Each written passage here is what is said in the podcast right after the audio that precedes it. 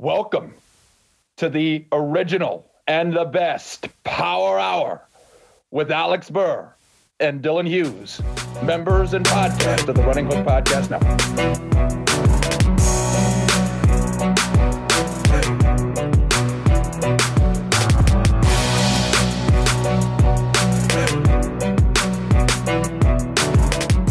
Hello, and welcome to another edition of the Alex and Dylan Basketball Power Hour. Dylan Hughes, I have not one, but two curveballs for you this week, my friend. The first one, as I'm sure you saw, Cleveland Indians are changing their name, long, long overdue, to the Cleveland Guardians. I'm not going to ask you if you like the name, although I actually, uh, before I ask the question, do you like the name Guardians?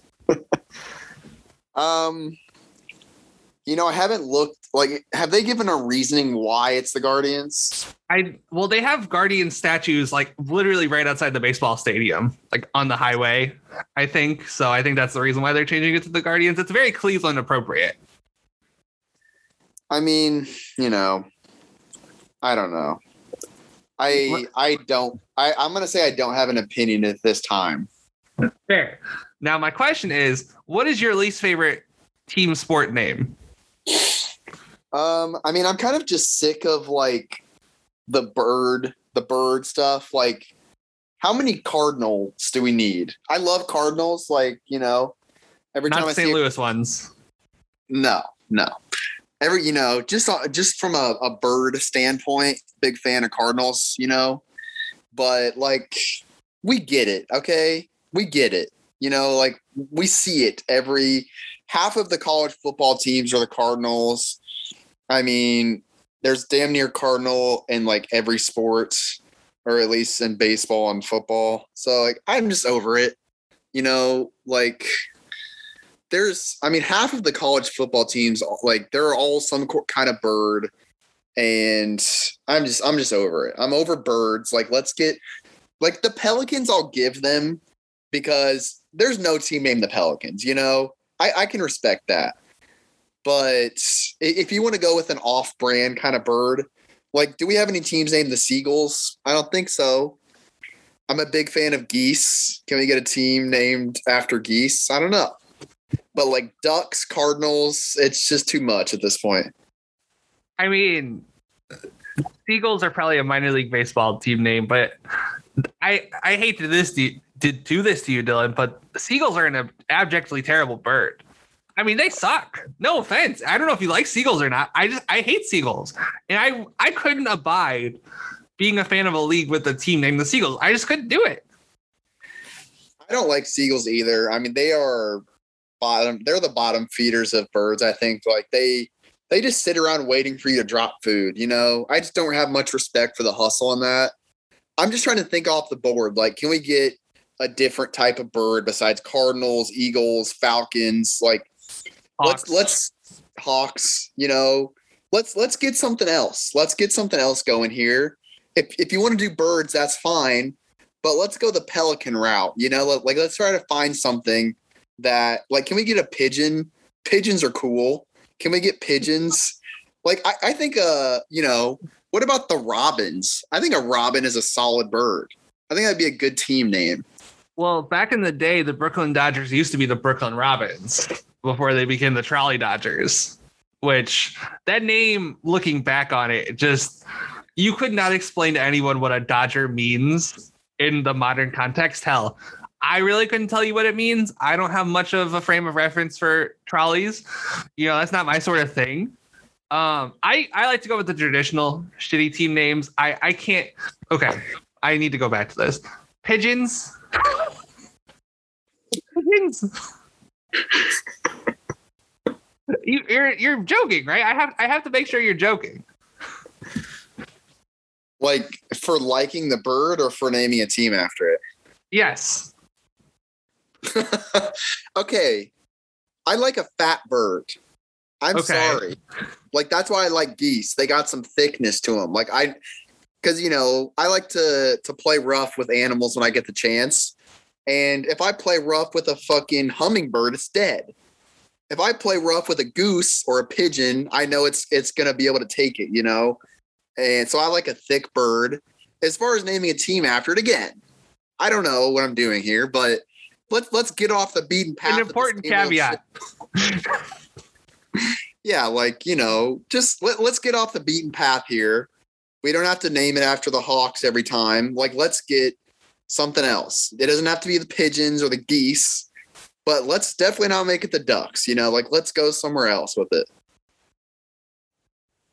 I mean, I the only team I can think of that's named the Ducks are in the um are in the Pac-12, um in Oregon. Let me give my nominees for terrible team names I don't like. I've never been a fan of the team name the Heat. I don't know why. The, just- the it- single, like the the non-plural one, like the Magic, the Thunder.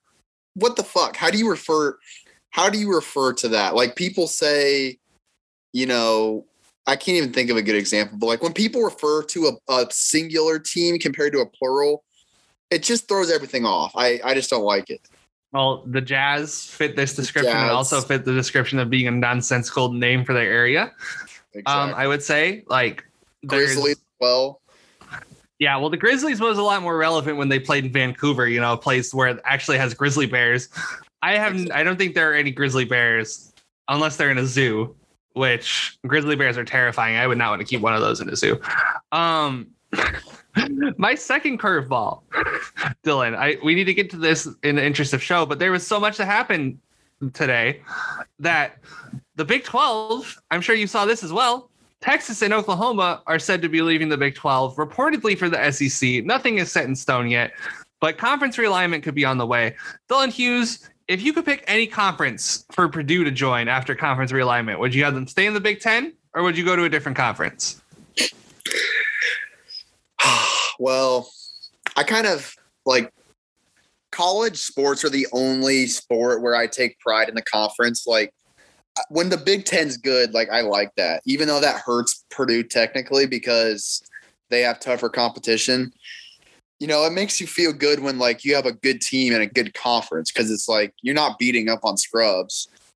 But you know, I it would be nice to have easier competition, and I don't know where Purdue exactly could go. I mean, if you put them in the MAC, it's no one gives a fuck about the MAC, you know. So I don't know. I I would probably just keep them put. But I'll just say this is what's happening is exactly why I hate college football because the SEC just dominates everything. It's so stupid, and now we're going to put two more teams in there. That I mean, I st- I think Texas is going to get crushed, and I think it's hilarious that they think they actually belong in the SEC. I mean, do they watch their own sports? Like Texas is on IU level where they just think they're so good every year and they suck every year and they make a bowl game and they're like, "Holy shit, dude, we're awesome." It's like you should have made the bowl every year the way you talk about your team. So I hate Texas and I am happy they're going to get crushed. I guess for competition's sake, like, you know, throwing Oklahoma in there maybe maybe good, but I hate the SEC. Like it ruins college football for me because you just have the same teams good every year. I hate that. So I- I I don't care about college football anyway, so whatever. But I think making the best conference even better is stupid. Well, they might make the best basketball conference better too, because apparently Kansas is in talks to join the Big Ten. So it might make the best basketball conference in the world even better. So you, you never know, Dylan. You never know. Things I think the Big 12 is gonna implode. I don't really think there's any way they could stay together unless they pull up some schools from mid-major and just be like, hey, Baylor, you're gonna be the showcase school in this conference. Oklahoma State, you're going to be the best school in this conference. Like it's going to be abject disaster. Kansas in Kansas football. Um, I'm not going to, I'm Les Miles has had some uh, really fucked up stories come out about him. Uh, they happened at LSU, but I'm assuming if they happened at LSU, odds are, you know, you don't stop being a sexual harasser from one place to another, generally speaking, unless you're legally required to. So Les Miles is fucked up. So I don't want anything good to happen to that football program. But it be the basketball program being in the Big Ten would be interesting. Yeah, I mean, it would make it stronger. Um, which the thing is, having a strong conference in basketball doesn't mean as much as football. Because, like, if you're trying to make the college football playoff, you know, going 12 and 1 in the SEC, like, you're fucking awesome. Even having two losses. But in basketball, it just kind of makes your path harder. And like obviously they consider your schedule when, you know, getting you into the tournament, but I don't I don't think it helps as much as football to have a strong conference. Um, so I don't know. It's it's interesting. And again, I take I kind of do take pride in like the Big Ten basketball, especially the fact that it's by far the best conference in basketball. Um, and if Purdue sucked, I wouldn't take as much pride in that. but they always fight their way through. So it, it's interesting. I still think Kansas is the most overrated basketball program in history. Wow. Uh, but I mean, how many titles do they have? Like it's it's that you know they have titles, but it's way less than they should. The way they're talked about every year. So you're saying Kansas is frauds, not just like Bill Self, not like you know Joel Embiid. You're saying the whole program, the history is a fraud. Yes, the the whole thing is a sham. Every player that come out that comes out of there, except Embiid, is not as good as they should be. Like, congrats, Kelly Oubre. You know, congrats on the career you have that's going to end in a few years. Like, you know, it's they're all they're pretty much all disappointments. Josh Jackson, they all they're all hyped up every year, and they never they never do anything. So, fuck them. wow. Um, on that note, I will say um, I heard that there's a triple option pass that's maybe coming this weekend where they're going to break all this down and they might just realign the conferences in the way that they want to. So I heard I know Ryan Gregory's already done it today. He's rearranged the conferences in a ideal football way. And he is going, I think Devin will be doing the same thing. So I I'm getting a plug out of the way early. Make sure you check that out. I think uh, if they record this weekend, I'll have that out on Monday. Just what a crazy turn of events in the college football world, but what a crazy turn of events in the basketball world as well. Because I we're here to talk about basketball. It's the Alex and Dylan Basketball Power Hour. Um, I, I emphasized the wrong two words there. That's fine. Um, the Bucks win the finals. if you're listening to this by now, I'm sure you probably know this, but um, 105 to 98 in Game Six all time performance by Giannis Antetokounmpo, all time. Um, and I really think there's no better place to start, Dylan, than with Giannis. I mean, like, I think he has the Hall of Fame already locked down.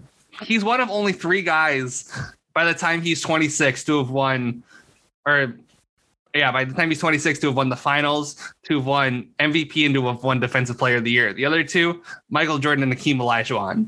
So, I mean, Dylan, just what were your what was going through your head when you were watching Giannis's game in Game Six? Like, what was what were the emotions? Were you like, was your jaw on the floor? What was going through your mind?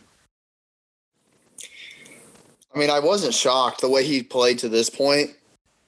I mean, like this is what he does.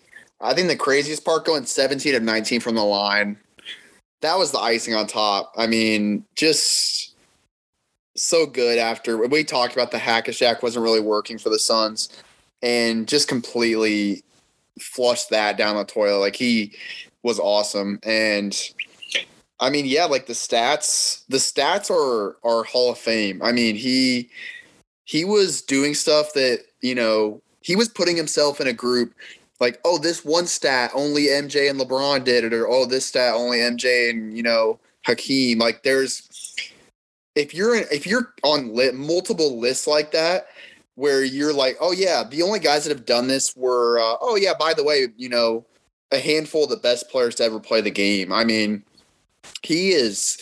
This playoff run has completely put his career like trajectory, I think, on a whole different level because up to this point, it's kind of been disappointing. You know, like we've been hyping him up for a long time. And yeah, two MVPs is one thing, but like, can you make the finals? Can you win the finals? And like, he did it this year. And he was, you know, by far the best player on the floor pretty much every night, even in some losses. So, I mean, he just completely changed how I think how we're going to look at him now. I mean, I think he went from being like a James Harden type of guy to like LeBron. Like that's he made that jump, you know, like he James Harden has been on the edge for his entire career and he's never put it together and like we judge him for that. You know, like I don't want to put too much of the blame on Harden, but he hasn't been able to do it. And Giannis was like that too. And now he overcame that. So I mean, I I think it completely changes how we look at him. And yeah, like he's I don't want to say he's a lock for the Hall of Fame because he's only played, you know, whatever, eight seasons, but seven, eight seasons, but he's still like he's definitely online. I would say if he retired right now, he makes the Hall of Fame because the Hall of Fame has very low standards. I would say for my standards, Dylan Hughes, in my standards, I don't think Paul George and Jimmy Butler are Hall of Famers. Like if I was making the criteria for the Hall of Fame, I think Giannis is a deadlock. Like he just what a fucking performance. We should have probably read the stats. 50 points, 14 rebounds, five blocks. I don't think anyone has ever had 50 points and five blocks in a playoff game, with the exception of probably Wilt. Wilt probably did it, but they didn't track blocks back then. Important caveat.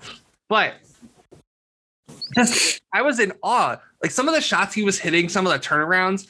Dylan, he was flashing like a turnaround jumper to like 17 feet. We I don't think we'd seen that from Giannis before. Like he was hitting like 12 footer baseline turnarounds. He hits a tough couple tough ones from the elbow. And it seemed like these whole playoffs, he kind of risen to a new level in and of itself, right? Like he was just getting so much better as each series progressed. Like they were talking, I was listening to No Dunks the day after, and they pointed out in the Sun series, he only shot 40% from the field. And then in the Nets series, he took another step forward. Obviously, in the Hawks series, he gets hurt, but he was phenomenal in the three three and a half games he played in the Hawks series. And then in this series, it just felt like he took like that final step to being the ultimate true super duper star. That we I'd say there's probably five of those in the league right now. And you could even quibble whether or not Kawhi is a super duper star. I would have him probably on that level, but I think that there aren't there very many guys that you could say this guy, you give him the right supporting cast, he'll lead us to a title for sure. And I think Giannis entered that echelon. Before the playoffs, I didn't think he was at this echelon, but now, I mean, just going through like my head, right, of the memorable finals performances, even not just like closeout games, but I have LeBron game seven in 2016. I have LeBron game six against the Celtics in 2012. Um, Kawhi in game seven in the second round, but none of those had the stakes of I other than LeBron and the other one, LeBron game six, 2013. That was the only one that had anywhere remotely near the stakes that this one had. And Giannis, he brought Milwaukee its first championship in 50 years. like they hadn't won since 1971. My parents weren't born when the Bucks last won their championship. Like it was just absolutely astounding what Giannis did. And I don't I know we're gonna give him plenty of laudits and everyone has, but I think the words escape us just how dominant he was on both ends. Yeah, and again, I mean, we have to give credit to Bud for uh I mean, he clearly tuned into the pod. He had to have. Finally, finally puts Giannis at the five and it just proved that no one can stop this dude and and he can stop anyone at the same time on the other end like you know i understand the regular season he probably like i i want to i want to give bud the you know the benefit of the doubt and say that he was saving that for the playoffs um because he didn't want to wear him out by playing him at the five but you know it became clear to us a long time ago that was the best way to go and is when they went to it I mean, I would love to see plus minus numbers of what it was in the playoffs because he was phenomenal on both ends of the floor. I mean, as much as we love Ayton and as good as he was in the playoffs, he took Ayton at his element on defense, especially when it mattered. I mean, Ayton just could not score on him when it mattered. He he just was so out of it. And I mean, Giannis had a huge impact on that. And again, like just the the post scoring, he was unstoppable. Like they had three guys on him almost constantly, and he still scored on him. It was it was amazing to watch, and at the same time, he did a really good job of getting some of those other guys involved. Um, I mean, Middleton had so many easy open looks because Giannis found him while half of the team was guarding him.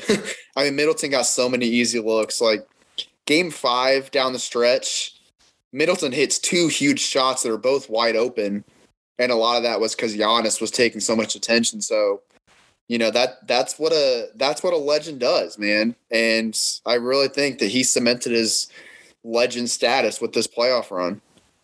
So I, while you were talking, I pulled up the Giannis at the five on cleaning the glass. Shout out to cleaning the glass. They've really done us well all season, all season. So plus 12.3 differential and 275 playoff possessions, 108.1 defensive rating, 120.4 offensive rating. In 198 possessions, the lineup of Jrue, Connaughton, Middleton, Tucker, Giannis was plus 16.6. Just absolutely like they scathed teams. And that lineup defensively just moved so well. Their defense just moved in perfect sync. And I mean, honestly, the drop coverage by Giannis when Giannis was playing the five, it really worked because Giannis, we talked about it in game four with the block. He could guard the roller and the the roll man. Not something like just anybody can do. It's just pretty much Giannis. Pat Williams did it in a game earlier this season, but he's not at Giannis's level, nowhere near it.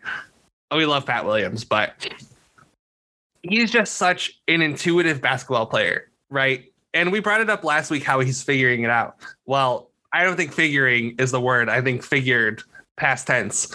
There's no more shadow of a doubt that Giannis is, if not the best player in the league, he's absolutely in the top two. I think it's him and Kevin Durant, and I think that's the only two guys you can discuss for best player in the league right now. I mean, the way he shut the door on them, I brought I forgot one closeout performance. This honestly was kind of eerily similar to Jordan in 80 and 98 obviously we didn't watch that one live, but he kind of closed the door on them the way that Jordan closed the door on the Jazz.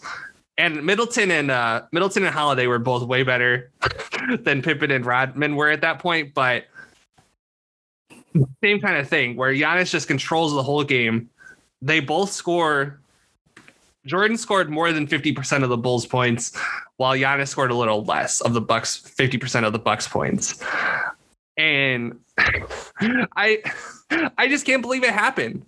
Like I was so shocked that he put up 50 in a play in the clinching game of the finals after what we saw last year against the Heat, after what we saw in 2019 against the Raptors. I didn't think he could do it. Yeah, and again, I, I just think that extra space of having it the five was huge because I mean you could see it in the regular season.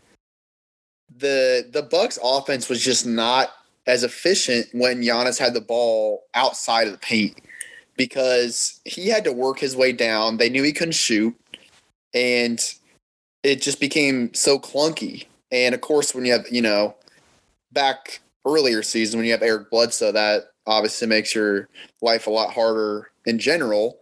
But when you're trying to play like that, it just, you're going to get shut down by good defenses. And again, as we talked about all year, you have two really good pick and roll ball handlers in Holiday and Middleton. There's no reason why Giannis should be handling the ball on the perimeter. He's unstoppable in the paint.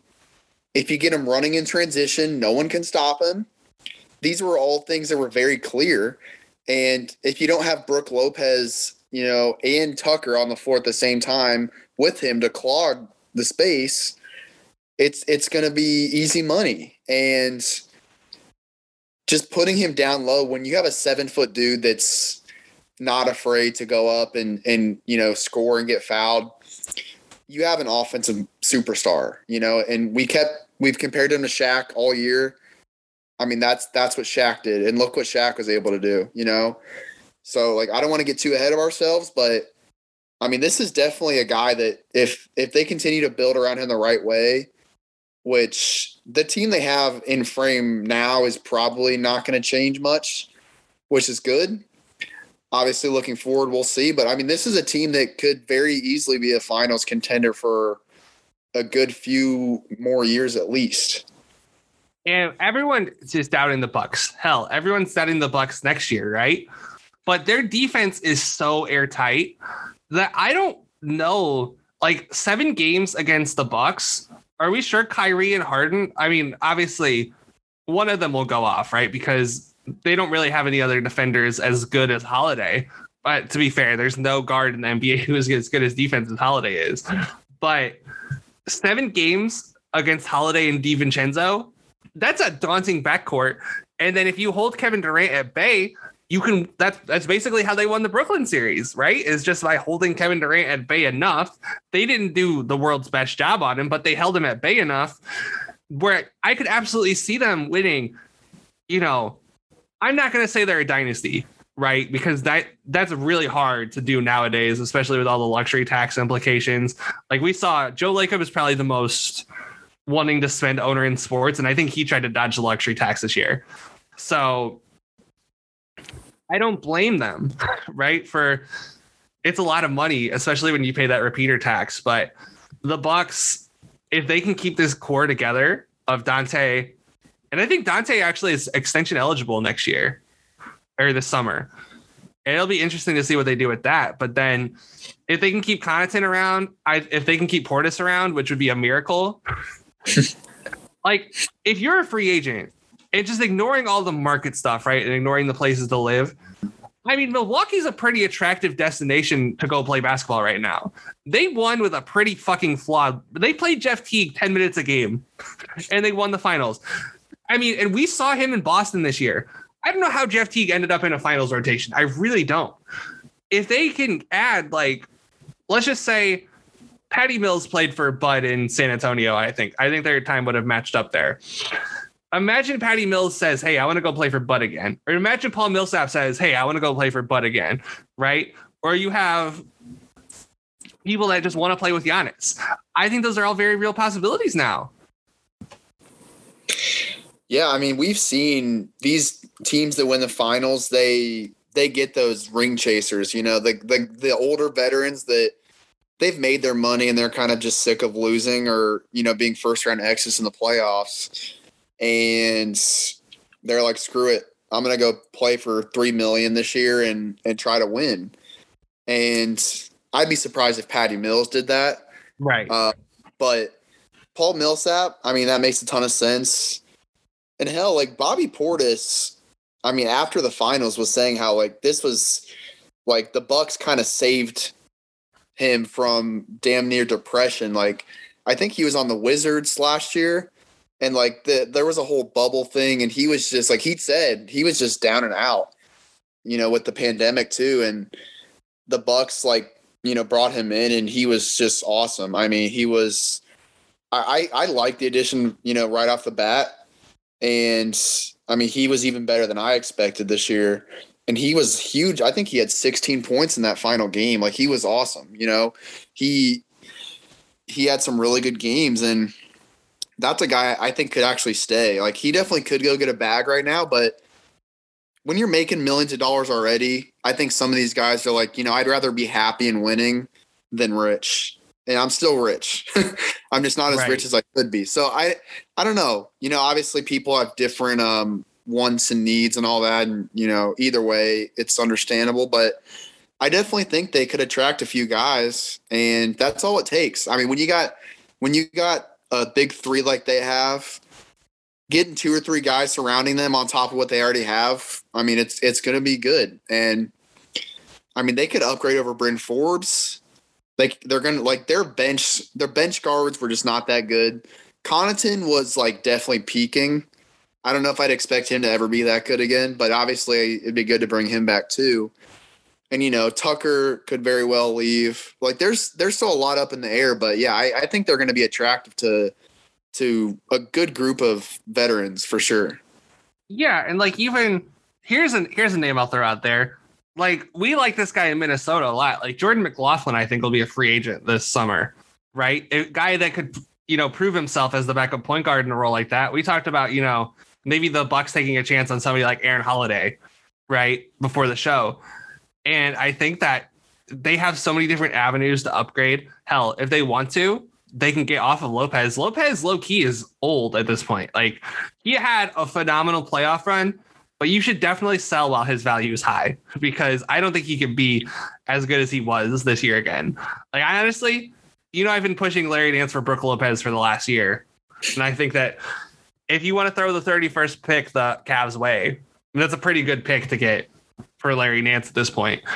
I think that just like, but you could make so many different subtle moves to upgrade your roster that I think that you know, I don't even. I think they need to bring PJ Tucker back. I don't know if they will. I think he was a really integral part of their team and their chemistry. But you could maybe try to get Danny Green in free agency. You have so many different avenues now. Like Danny Green's been made a lot of money, and I know you're not the biggest Danny Green fan, Dylan, but I'm sure you'd like him a lot more on a minimum contract than you would on a 15 million a year dollar contract.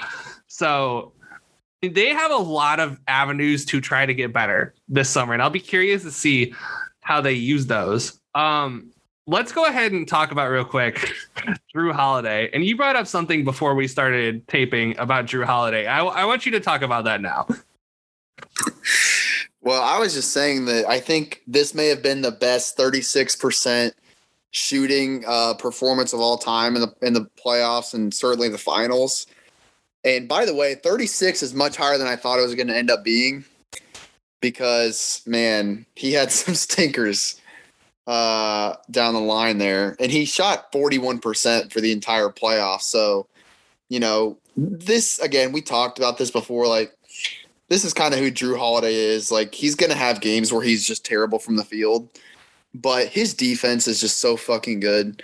So, you know, game five, he just rips the ball. Was it Booker or was it? It was Booker. Yeah, Booker. By the way, Booker was having a great game that game um, rips the ball out of his hands. I think they're up by one with like 18 seconds left. Rips the ball out of his hands, throws it to Giannis. And man, like that was one of the most exciting plays of the whole finals, I think. I mean, it, it was up there with like the Giannis block and some of the Middleton shots, I think.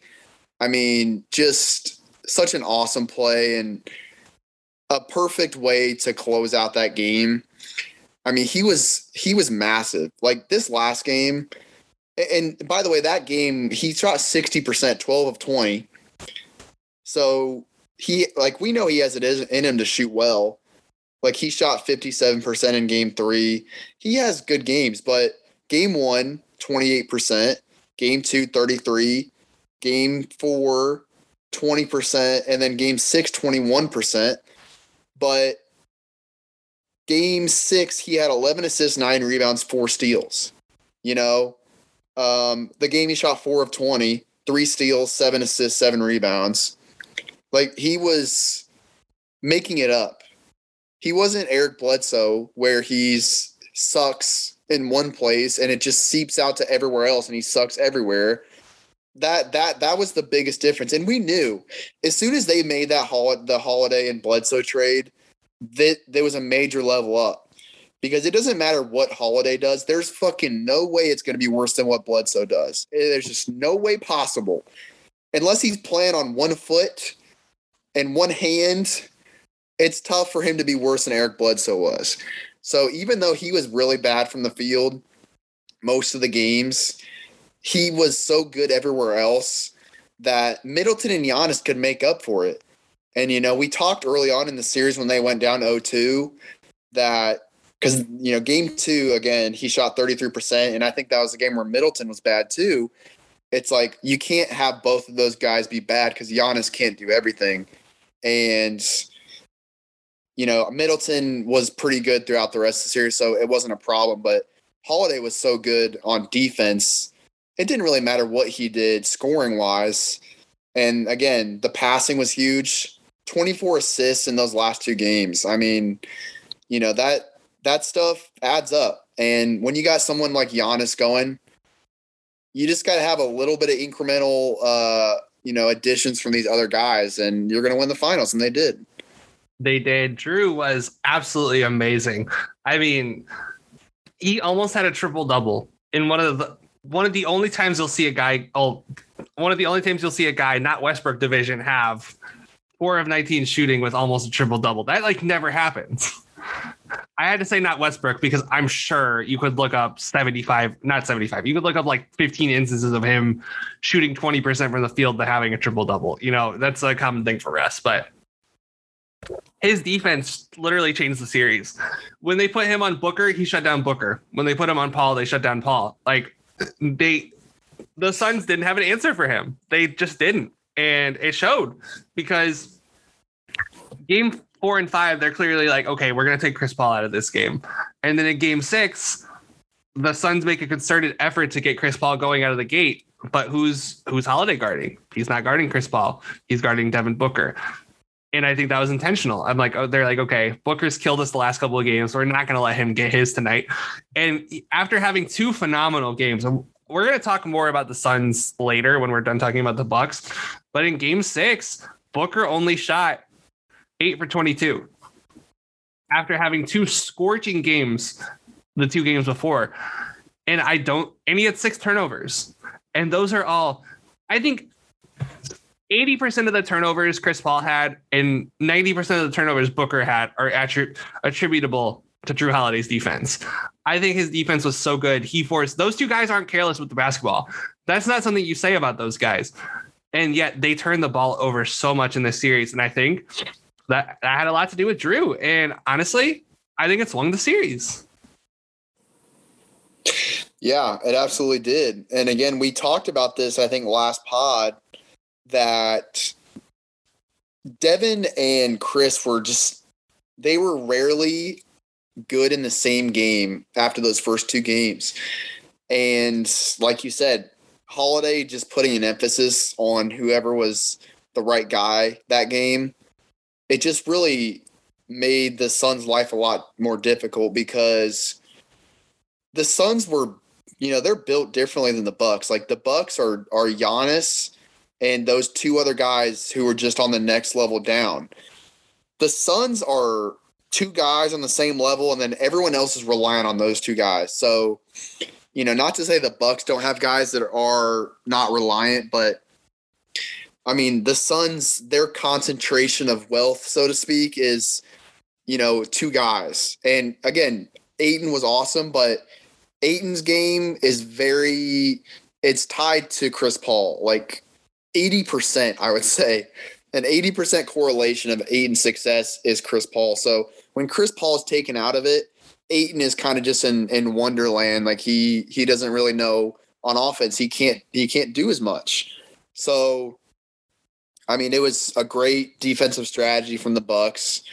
And yeah, I mean, Booker was phenomenal. Like we're to talk about the Suns, but Booker took a huge step up in my mind as well as far as like the landscape of the league for sure. Um, but yeah, I mean, what Holiday was able to do on defense was phenomenal. And again, I didn't mention this, but he didn't really turn the ball over much either. Like the most he had in a game was three, which he did three times. Three turnovers is just not bad when you're playing 40 minutes a game and you're the lead ball handler. Like I'm not going to be mad about that, especially when you're putting up 11, you know, 10 assists a game. I'm not going to be mad about that. So he was careful with the ball too. And like, again, a lot of bad shots, but everything else he was solid, and it that made the difference. Yeah, I pulled up cleaning the glass again because I was curious what you were what the uh, the turnover percentage and assist percentage were. Holiday had a thirty point seven assist percentage in the playoffs, and this is just for the whole playoffs. But for the for the playoffs, he had a ten point four turnover percentage, which pretty good. I mean, in the 38th percentile for the whole playoffs. I can't I didn't have the time to sort it for just the finals, but he just he didn't turn the ball over. I mean, the knock for me on Holiday before coming into this year was he can't be a pure point guard. We saw his best season was when Rondo came in and he was pushed to the two. I thought 2017 18, even regard regardless of the finals upset or not the finals, regardless of the uh, first round upset against the Blazers, was Holiday's best season, right? And I thought that was mostly because Rondo came in and made him play two. But this was okay. Jrue can play the one and he can play it really well. and does he make some dumb plays sometimes? Does he shoot the ball when you probably don't want him to shoot it? Yes. But all in all, when you have Giannis and Middleton on your team, I don't think that having Jrue Holiday at the point guard is the worst case scenario for your team. I think that he did a really good job not in spite of the circumstances, he did a really good job with the circum with the hand he was dealt running the point. And that's there's not really much more you can ask for from him. Again, I wouldn't say he's a pure point guard even after the series. I would still kind of describe him as a little bit of a hybrid guard. But that's not anything he does wrong. It's just that's not I don't think him playing pure point guard is his when he's at his best on offense, but he was also giving his absolute everything on defense. And I think that explains why some of the shooting percentages might have been a little off. You know, you can't really complain when you're holding one of the other two elite guards in check and you're giving the other you're giving your team nine assists. Like I think that all in all, you take that trade off with the shooting percentage. Yeah, and I would like to dig back uh, through the numbers of the regular season. I would like to see his numbers with DiVincenzo and without him, because I would like to think he was because we talked about in the pre-pod that this was his first year shooting above fifty percent from the field, and you know Giannis and Middleton certainly have a hand in that, but I would like to think DiVincenzo does too. I mean, we talked about DiVincenzo for the past few weeks that like that was a dramatic loss for them. And the fact that they were able to overcome that and win the finals, I think is an underrated part of this. Like DiVincenzo was one of the better glue guys, I think, in the East. I mean, he was, you know, the way Joe Harris played with the Nets in the playoffs, like it, he was terrible for the most part, you know, like that. And I mean, if he was better, would they have beat the Bucks? Maybe. Like those glue guys really get overlooked because we all focus on the stars, which is understandable. But that glue guy that can reliably knock down threes and make a good pass, you know, play good defense are huge. Look at we talked about Connaughton. Connaughton was massive in this series, even though the numbers may not show it. And I mean, him stepping up, I think, replaced a lot of what DiVincenzo left out. But if DiVincenzo was here this, you know, they may have won in five. Who knows? Because I really think he was that he's that important to them. Um, so you know, I I'm maybe gonna blame some of that on some of Jrue's inefficiency on that. Because again, there was a pretty stark difference in his efficiency in the playoffs compared to the regular season. So you know, who who knows? But either way, Jrue was just phenomenal for sure. So um, I'm looking at the uh, the lineups page on Cleaning the Glass since you were curious, and it doesn't have individual shooting numbers, but with Jrue Holiday with Donte DiVincenzo on the court, they shot 38% from three as a team. The best lineup was their starting lineup, their usual starting lineup. They shot 37.7% from three with DiVincenzo out there. They shot 74% at the rim with that lineup. And, you know, most of that is attributable to Giannis, but I mean, Middleton Middleton was by far the best shooter on the Bucks this playoffs, and his shooting percentage has struggled, but he hit them when they needed him to, and they guarded. They you have to guard Middleton out there because if you leave him, we've seen in sequences when teams leave him wide open, they're like, "Oh shit, we left Khris wide open," and he usually usually cash it in. Yeah, Middleton again was, and we we talked about this too, that Middleton was probably the most important player for this team because if they're not going to get a, a huge lead thanks to Giannis, they need someone to hit shots on the stretch. And that was Middleton. He did that all playoffs. He's done it in past years, and he did it in this finals too. Like I said, game five, especially, he hit a bunch of shots down the stretch. I mean, even games where he shot poorly, he was hitting shots down the stretch. So Middleton was huge. I mean, he was hitting some wide open looks, but he was also knocking down some tough ones, you know, getting to the line.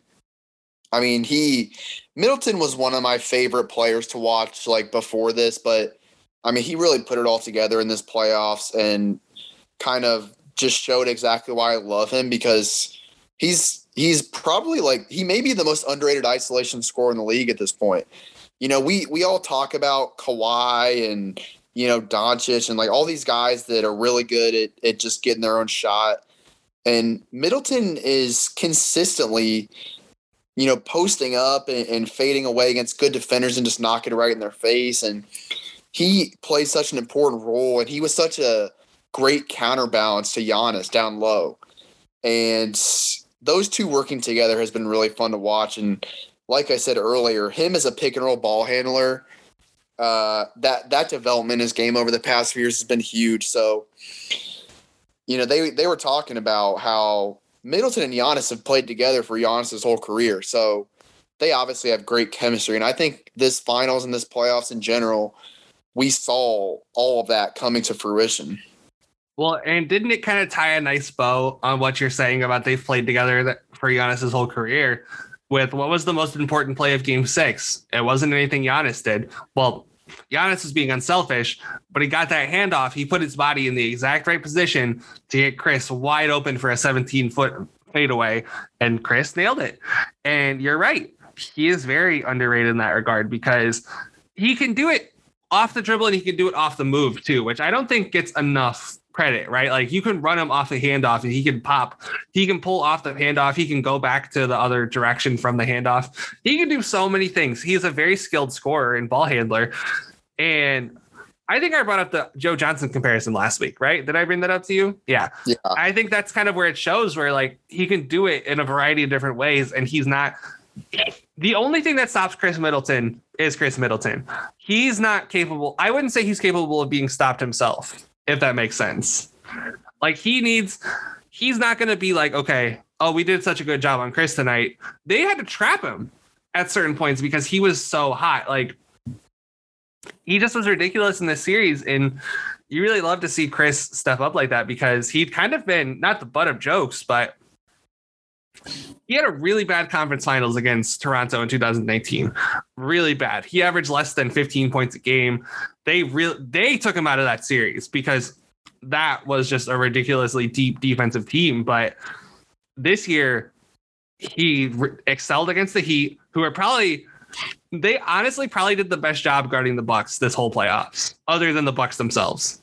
Like they probably did the best job he torched Brooklyn, he torched Atlanta, and he torched Phoenix for the most part. And Phoenix did a really good job guarding him.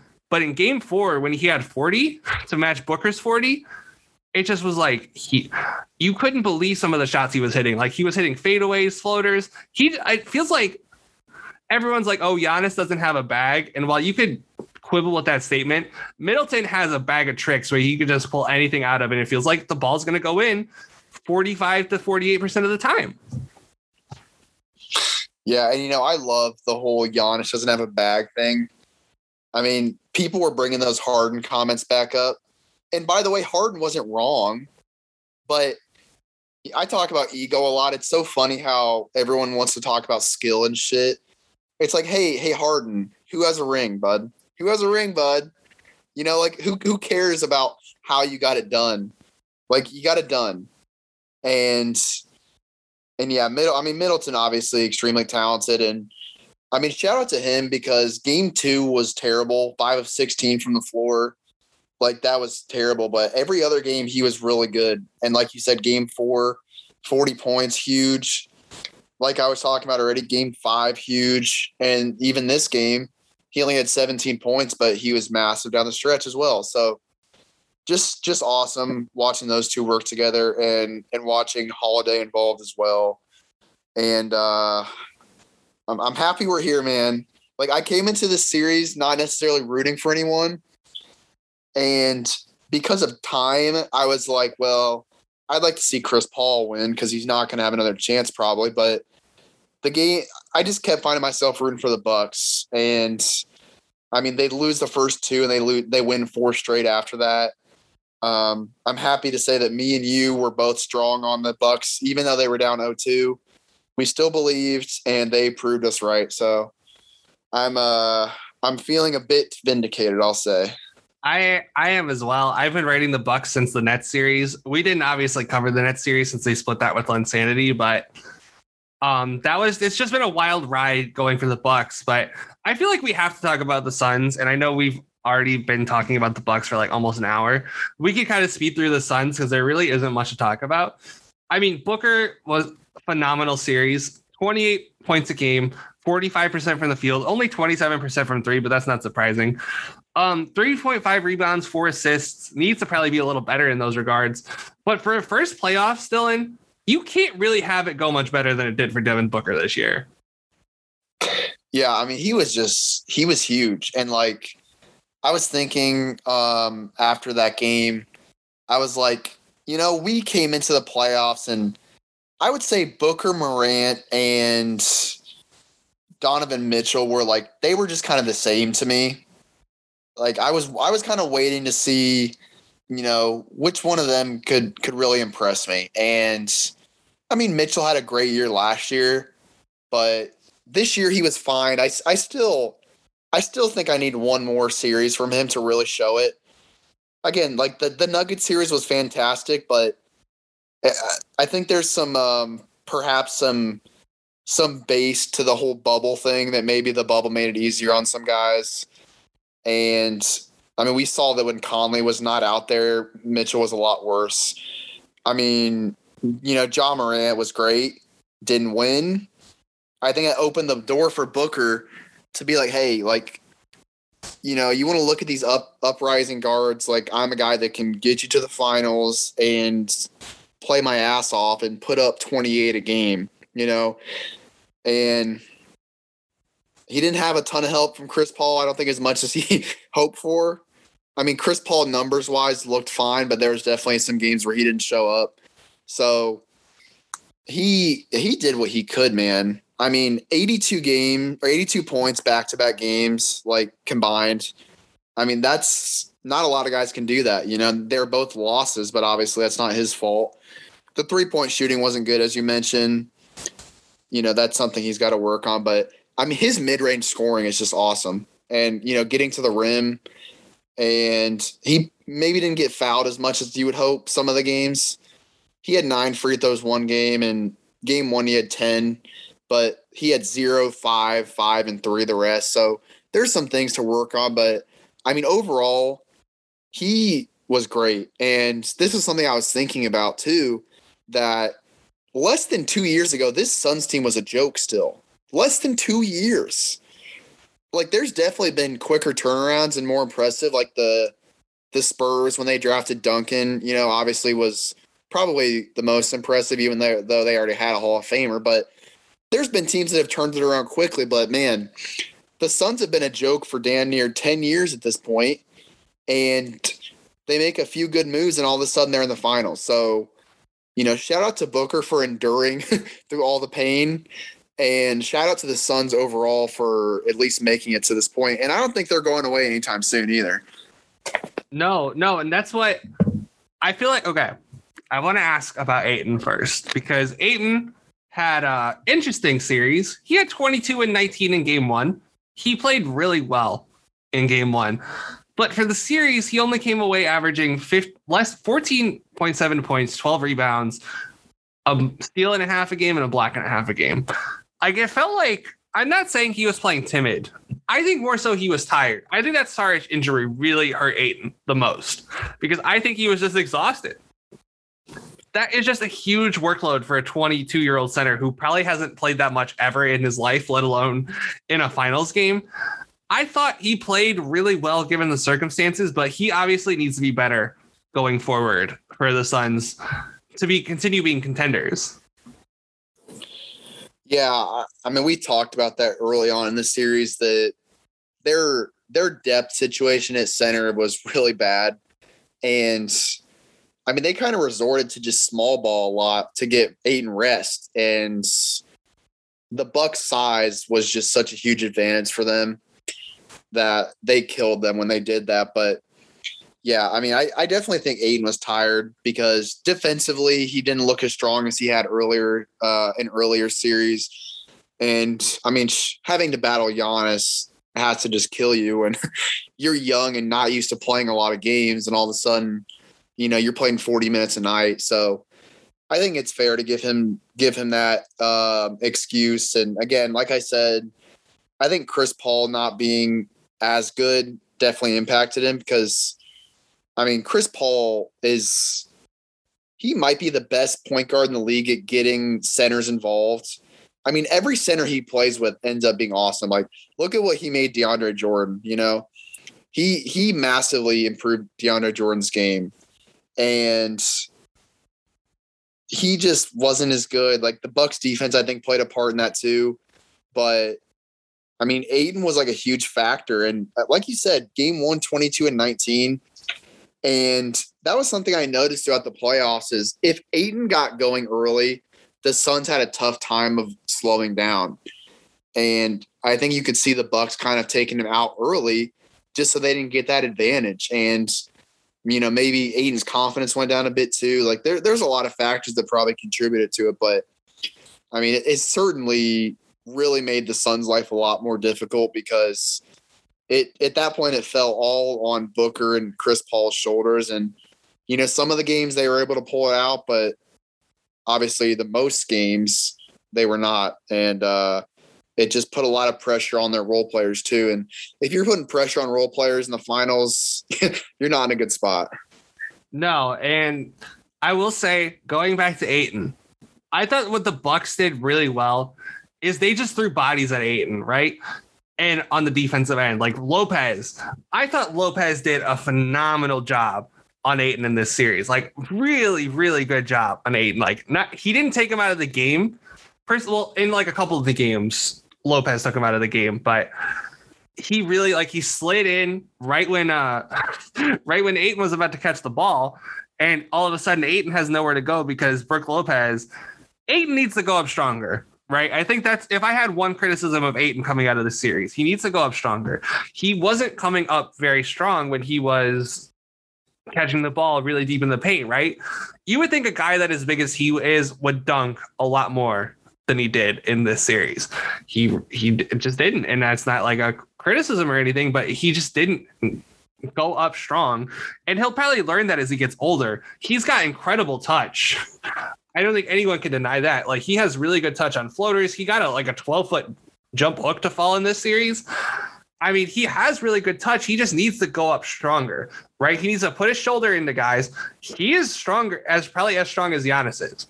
He needs to put his shoulder into guys, not like offensive foul them, but you need to put your shoulder into them, get create a little bit of space and go up for the jump hook or go up for the dunk, either or. But I thought Lopez took advantage of the fact that Ayton doesn't do that, and he stood his ground and he took Ayton out of the game almost. Yeah, Brook Lopez again, a guy that I think didn't get enough credit throughout this playoffs. He was really good, man. He when when uh Giannis got hurt in the conference finals, he majorly stepped up on both ends of the floor. Like he he really fulfilled that role of being that dominant force down low. And in this series too, he had some moments, man, where he was just really, really good. And he's not what he used to be, but he's still huge and he's still strong. And that's gonna and he can still jump. And that's I mean, that's gonna be you know, that's gonna put a guy like Ayton in a tough spot on both ends of the floor. So yeah, I I agree. I, I think really just the way the Bucks handled everything, they I definitely as much shit as we've talked on Bud, man, I think strategically, like it was a complete 180 from what we've seen in the past from him. I I think the way he picked apart this Suns team in the finals was really impressive. I do too. And I thought that the way that they took or the way that they guarded the pick and rolls, right? Like they definitely did not just do drop the entire time. In game 1, they the problem was they came out and switching, right? They came out and they switched every pick and roll and Chris Paul ate Lopez for lunch. Actually, speaking of Chris Paul, we got to talk about Chris Paul. I'm looking at the stats. This is the most misleading statistical series of all time. He finished with 21.8 points a game, 8.2 assists on 55, 52, 75 splits. I was watching those games, Dylan. I did not feel like he was that good. I, I, I just really I feel like the stats are very misleading in this case because it felt like he was he turned the ball over 21 times, which is not usual for Chris Paul. 49 to 21 assist to turnover ratio. That's not like that's almost two to one for the whole series. I that's not usually Chris Paul. Um it felt like he was very passive at times. Even though he ended up taking 100 shots for the series, it did not feel like that many. It felt like there were some games where he only took 10 or 11 shots. Am I, am I crazy here for saying the stats are lying to me? No, because I'm looking at these stats. So obviously the 5 of 13 game 4 was bad. Game 5, I don't recall him being good at the end of that game. I can't remember off the top of my head, but I mean, he had 21 points on 9 of 15 shooting, which sounds great. But they kind of needed him to be that closer. And like that's what he was in the regular season. And that's what he was with OKC last year. Like that's what we really commended him on was being able to get out of the way, but also step up when they needed him to. And I think that played a huge part in the Suns getting here. But I don't think he really stepped up as much at the end of these games as they needed him to. And yeah, I mean, these stats look awesome. I think most guys in the league would love to shoot 49% from three in a series, but yeah, the turnovers were really out of character. I mean, he had a three game stretch where he had six, five, four, and five. Just really un Chris Paul like, and it was, uh, yeah, like I said already, it, it put a lot of pressure on Booker and those role players to kind of come up at the end of games, and it just Milwaukee had the momentum. They very clearly figured them out on defense, and they they just had no shot. So in game five, if I'm remembering correctly, he had two three pointers and he hit that tough floater over Giannis in the last like minute of the to make he hit the floater that made it a one point game before Holiday got the steal and threw the alley oop in game five. Um I think that what the Bucks did, and I'm we brought up the Bud thing what the Bucks did so well is they kind of everyone criticized the Bucks, right? All year, like, oh, they drop too much. Oh, they give up too many wide open jumpers on the pick and roll.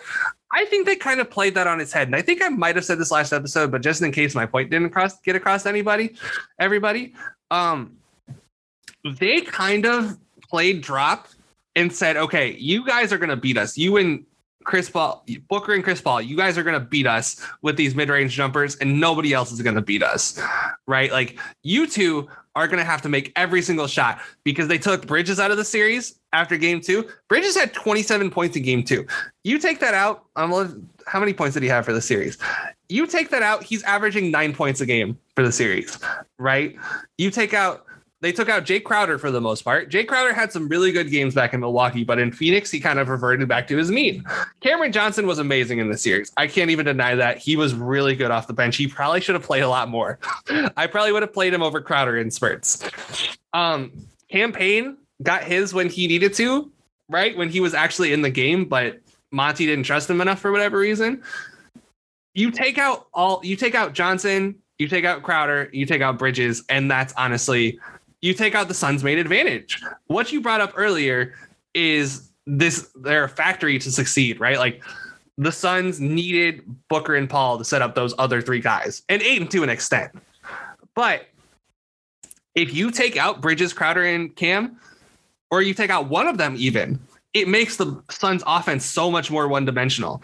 Like they were basically just running isolations all the time. And you have to give Booker credit in game four and five. He made shots over Holiday. Over, well, not Holiday. Tucker was usually guarding him. And you have to give you have to give Booker credit for that. But then you also have to wonder why didn't they try to run more different action to try to get their other guys going when that was the whole key to their success? You could argue they don't win they get blown out in game two if Bridges doesn't have that emergency 27 because Ayton was pretty bad in game two. So you needed your fourth best player to put in 27 points to win game two.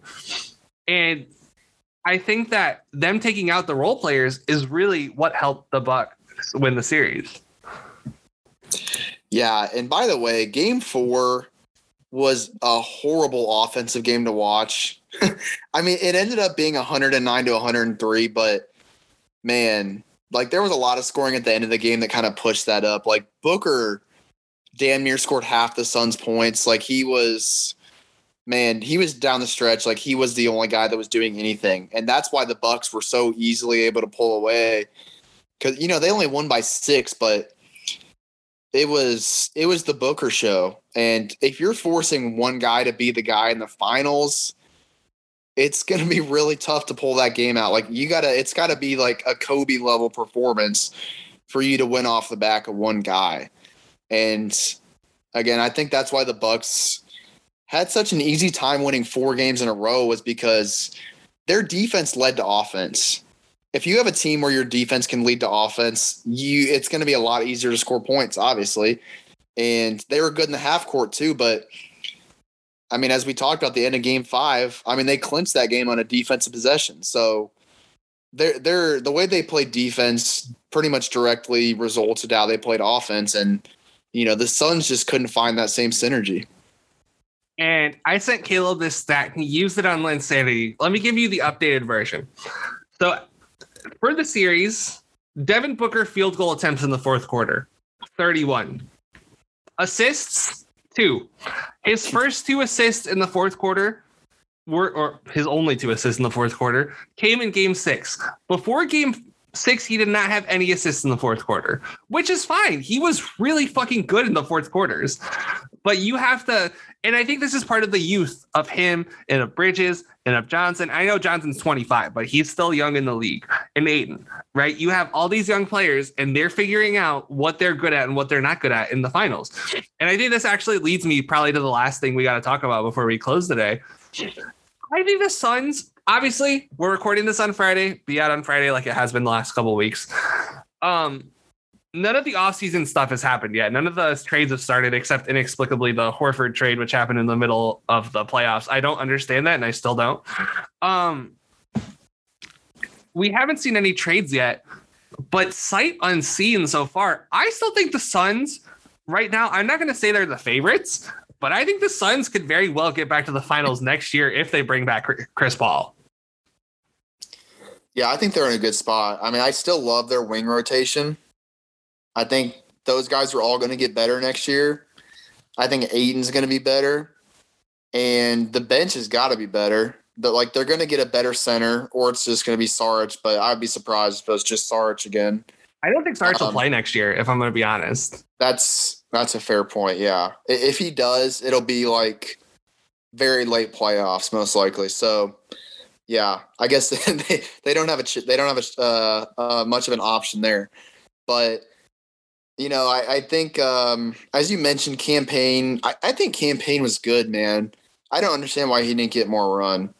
I, I think he would have helped them a lot in some of those games because man, he was like Jordan Clarkson mode a lot, man. Like he could just get buckets, you know, and that was something they needed. So maybe they'll try to upgrade there. I don't know if if he doesn't trust Cam Payne as much, you know, we'll see. But I definitely think there's room for improvement on the bench. And who the hell knows what's happening in the West at this point? If the Lakers get a point guard, you know, that's going to obviously put them at a better odds. I think the Nuggets are still really good. Uh, got a shot, good shot at the finals if they make some small upgrades. I don't, want to say. Sorry, go ahead. I don't want to say uh, Dallas yet because I don't. I've I've lost a lot of faith in them to this point, so we'll see. But I mean, I think the the Suns are definitely in in that top tier of final West teams right now for the finals. But again, this this off season is going to be nuts. I can feel it. So who the hell knows who's going to end up where? That'll obviously play a big role. But I mean, Chris Paul going back to the Suns definitely keeps them in a good spot. Well, and again, we don't know if he's going to go back he's definitely going to decline the player option. He's definitely going to try to get more money. The three Chris Paul destinations seem to be either returning to Phoenix, trying to get to the Lakers, or trying to or going to the Knicks. And I think I would go back to the Suns if I were him, um, if Sarver's willing to pay. And I think that honestly, it's rough to do when he's uh, when he's injured. But I would trade Sarge for Mason Plumlee. Hmm. I think Mason Plumlee, he could really help their team. He does not everything that Ayton does, but he can give you he gives you kind of the different look that Saric gave you with the passing and stuff, while also doing the roll man stuff that that Ayton does. And I think that you know you keep your your first round pick with like 28 whatever it is and you try to select a guy like maybe you try to get Jared Butler from Baylor someone like that who can help you right away. I think that there will be guys in their pick range. Let me pull up Tankathon real quick. I'll see where they're picking, but there's someone that'll help be able to help them. So that yeah, they're picking 29th. I think that they can find someone to help them. And I don't think it's unrealistic. I'm not I don't think this finals matchup will occur next year. But I don't think it's unrealistic. Like even with Brooklyn getting better, I don't think it's unrealistic to say that one of these two teams will more likely than not end up back in the finals. I don't think it's unlikely to say that at all. Yeah, I think Mason Plumlee would be awesome. I I think he was great in Denver. I really do. Like I think he like I said, he kind of played a, a, a Jokic light role where obviously the passing was not nearly as good, the shooting wasn't as good. Like he was way worse at everything, but that style of play helped their offense flow really well. Because he moves the ball, man. Like there's no denying that. And I think with their team, the way they move off the ball and the shooting they have, I think that kind of guy would be an awesome fit. So yeah, that that's the kind of move that I think would really solidify their chance of getting back. Like they don't have, you know, obviously outside of Chris Paul coming back, they don't have to do a crazy amount of, you know, improvement to be considered one of the best teams in the West. It's just a handful of small moves. Exactly. Like they are really, really close to me. Like I think this experience, I think the losing in 19 and 20 was good for Giannis and Middleton. And I think this is going to be good for Booker, Bridges, and Ayton. I really do. Obviously, Chris Paul has lost 75,000 times in his career. There's no denying that at this point. He's, I'm not going to say he's a career loser, but he's just lost a lot in his career. It, ha- it happens. You play 16 years, you're going to lose in some pretty heartbreaking ways. But I think that if he comes back, like, I don't, he's going to age so well on this team, especially if they could, if they're able to attract the kind of free agents we were talking about the Bucks attracting, right? There's bound to be somebody who's going to see what happened in Phoenix this year and be like, okay, I want a part of this, right? I don't know what's going to go on with the Lakers. You know what I mean? I think that's a really fraught situation there because, yeah, okay, how healthy is AD? How healthy is LeBron? Right? LeBron looked, we didn't talk about the Lakers series because we didn't have it, but holy shit, LeBron looked bad in that series. He, I was watching the field goal attempts from the first two games. He didn't get to the rim, but like six times in the half court. Six in two games. Like, that's not the LeBron we've come to know and love. So, and then you don't know what's going to go on with Jamal Murray's health. I don't think the Clippers God bless him. If Kawhi plays at all next year, I don't think that they're gonna. I think the only way they win the title is if Kawhi comes back before the end of the regular season.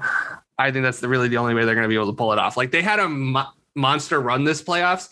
they also played the Jazz, who suck on defense. And speaking of the Jazz, I think they're going to go back to the three through six range. Um, Portland's going to fall off a cliff. So you really don't know what's going to go on in the West next year. But if they bring back the majority of the same team, I think they could make another run at it. Yeah, the Lakers' point is is very key. Like I, I think I said this on a podcast a few weeks ago, maybe, but I think their window's closed already. I mean, LeBron and you know not getting to the rim is one thing, but if you've really watched them the past two years, especially, LeBron has just become really comfortable with the pull up three. And that scares me because, first of all, he's making them. It's not about that, but it's just the the fact that he's not willing to throw his body at the rim like he used to. I mean, this was a guy that was just a fucking jaguar getting to the rim, man. Like he was not scared of anyone. Like he was going to pound in there and get fouled or get a bucket. And recently it's been a lot of posting up, it's been a lot of shooting. And you know, as, as you've talked this year that you think, you know, he's going to age well because he is such a good passer. And that's true. But let's not act like his scoring isn't important too. And if he's going to start resorting to pull up threes, his game changes a lot. And I don't trust Anthony Davis's health for a second. I mean, he's had some good health years, but the majority have been he's been at, at, at best nicked up, you know. So I I just don't trust that. And even if they get Kyle Lowry or someone, you know, you got to have all three of those guys healthy. And by the way, Kyle Lowry is getting old too, and he's had some injury issues recently. So I don't know. I I think that I still think that you know just completely doubting that team is is a bad idea, but I mean, shit, Kyle Kuzma thinks he deserves 20 shots a game. So, you know, I think there's a lot to figure out. And apparently, Talen Horton-Tucker has somehow become the most coveted, you know, five point a game scorer of all time. But I, I don't know. There's there's some weird stuff happening with that team. But yeah, I I think there's a lot to be figured out before setting a pecking order. But the Suns with Chris Paul back, would definitely be in a good spot. By the way, there's a, a Lakers free agent like lost in all this mess. I I'm a contender. I'm trying to steal Ben McLemore. I loved what he did in Houston, reclamating his career, and then he goes to the Lakers. He doesn't do much. I don't know why. I don't know why he didn't play. They really could have used that space because they had no shooting at all, absolutely none. If I'm a, like if I'm the Bucks, I'm saying, hey Ben McLemore, come here. We know you have an NBA defensive body, whether or not he actually plays. I'm trying to steal basically all the Rockets guys. I texted this to you. I'm trying to steal Danuel House. I'm trying to steal uh, David Nwaba. I'm trying to steal basically anyone who's on the that's not Jae'Sean Tate. I'm trying to be like, hey, hey, uh, hey guys, give me uh, Eric Gordon. I'm trying to do that kind of stuff, but it's going to be a crazy off season. By the next time we talk, Dylan, the draft will have concluded and it'll be I think full off season by the next time we talk. So free agency won't have started, but we'll we'll discuss all the trades and free agency and draft stuff next week. I think that's fair to say. Yep. And I'll just say on your Rockets point that if you're not trying to grab Khyri Thomas, are you even doing your job? You and your Khyri Thomas agenda. I think. Are you Khyri Thomas's agent? Um, not yet. I should be because I don't know how many other people really care about his career, but I mean, the kid can ball, man. Just give him give him a shot. He had some good games in Houston the end of year. Come on, someone do it. Someone do it. Shout out to Khyri Thomas. I don't think we read Giannis's final stat line. I want to give it justice at the end. I'm not gonna we're not, we're not gonna dive into it. But 35, 13, 5, and 1.8 blocks a game. Like holy shit. Just that in itself is a Hall of Fame performance in the finals. But I think we we're we talked about everything we wanted to talk about here. Um Divine Rhyme. You guys had an excellent one wrapping up Sturgill Simpson month. What's your uh you announced this on the pod, but what's your next month for Divine Rhyme? We're doing Mac Miller, baby. It's um it's an important guy for me and Will. And it was it was coming at some point, and I felt like destiny was reaching out to me with some uh some random playlist plays, a lot of Mac Miller popping up. So we're gonna we're gonna do it, man. It's gonna be a fun month. We also got to talk about your manifestation real quick because I don't think you. I think you recorded the pod. Then the next day, or the day after it came out, was when it was announced. You guys manifested the second album this year. It's incredible. First J Cole, now Sturgill Simpson. What's going on with you guys? What's going on with you in particular? Can you tell the future? You know, I think this whole uh, journey I've been on the past year, I've just really been uh, getting in touch with the spiritual side of the world. And I think it's just, you know, that connection I have is just really um, manifesting itself in the physical world, man. Like I'm, I'm, I'm literally speaking things to existence. And the Caris LeVert thing, I mean, was instantaneous. Like that, that was some of the most magical things I've ever done. I mean, literally instantly, I'm watching Caris LeVert highlights. Five minutes later, I check my phone. He's on the Pacers. I, I just that one was shocking. But J. Cole and Sturgill Simpson, both within days of us finishing up those weeks or those months of you know the discussion, all of a sudden new album. And Sturgill Simpson was a much bigger shock because he just released the two albums that we just discussed you know, the end of last year. Like, he's not a guy that releases albums like every six months. And we even talked about that in the pod. Like, we just, we thought it'd be, you know, probably the end of this year at the earliest. And like two days later, new announcement. So I think we're on a, we're doing some stuff, man. I don't know what it is yet, but there's something brewing here. Something. I think Divine Rhyme just, there's something in the water and I think that it it just has something. It has that it factor. You know, you don't know, you can't find it, but you know it when you see it. So, um, make sure you check that out. I already plugged the potential future TOP. I know RG's feeling a little under the weather. So there's a chance that that might not happen, but it sounds like they really want to get this done because there's a lot going on in the college football world with this Texas and uh, Oklahoma stuff. So make sure if they drop that, make sure you check that out. Circle City Cinema. Zach is going to try to drop uh, favorite movies with Devin Voss, The Wolf of Wall Street, next week. So make sure you check that out. Lynn Sanity, Caleb and uh, Bryce will be back on Monday. I think I might be joining them. I'm not sure yet. Draft time, and you know those guys do college basketball, so they're gonna have all your uh, draft needs, except for the international guys. I I think we have a general level of comfort on the international guys, but it's not like I've sat down and watched their games. But make sure you check that out. Um, Battleground, I think we're gonna try to get that back either next week or the week after that. Sometime it, the playoffs just kind of screwed everything up. We went all in on the playoffs with Insanity and us, so we we devoted a lot of coverage to that. But if we can get the uh, battleground back, that's great. Um, I won't be I won't be upset by it at all. And then I'm trying to think of what else. Oh yeah, from one young soul to another. All right. I know you have another book coming on the way. I know you might be writing it at a Sturgill Simpson pace. Who's to say? Um all right. Listen, I got nothing for you this week. All right. Oh no, you know what? I'll find out what your favorite fruit is. I'll go to the grocery store and I'll buy all of it the day I know you're going, I'll scout your car. I'll find out the days you go to the grocery store. And on days where you go to the grocery store, I'll buy all your favorite fruits. I'm just sick of it. What's worth more, Dylan? $7.50 or knowing your favorite fruit is going to be at your local grocery store? You know what I think you should do on top of that is wait outside the store knowing they don't have it and mark it up like a thousand percent. So they're completely at odds. They're they're either going without their favorite fruit or they're paying like 10 bucks for one apple. Oh man. You know, you you are my accomplice on this, my friend. you are not anywhere near innocent. I'm not. But hey man, I quite literally have um, a hand in this. I mean, you know, it is your book. It leads it leads to money in my pocket either way. So either I'm making either I'm making some good fruit profits or I'm making good book profits. Either way, it's money, baby a good way to look at it. Um, I think I think that's all we got for today. Um, this pod will be out probably about an hour after this is done. So, Dylan, once again, thank you for joining me.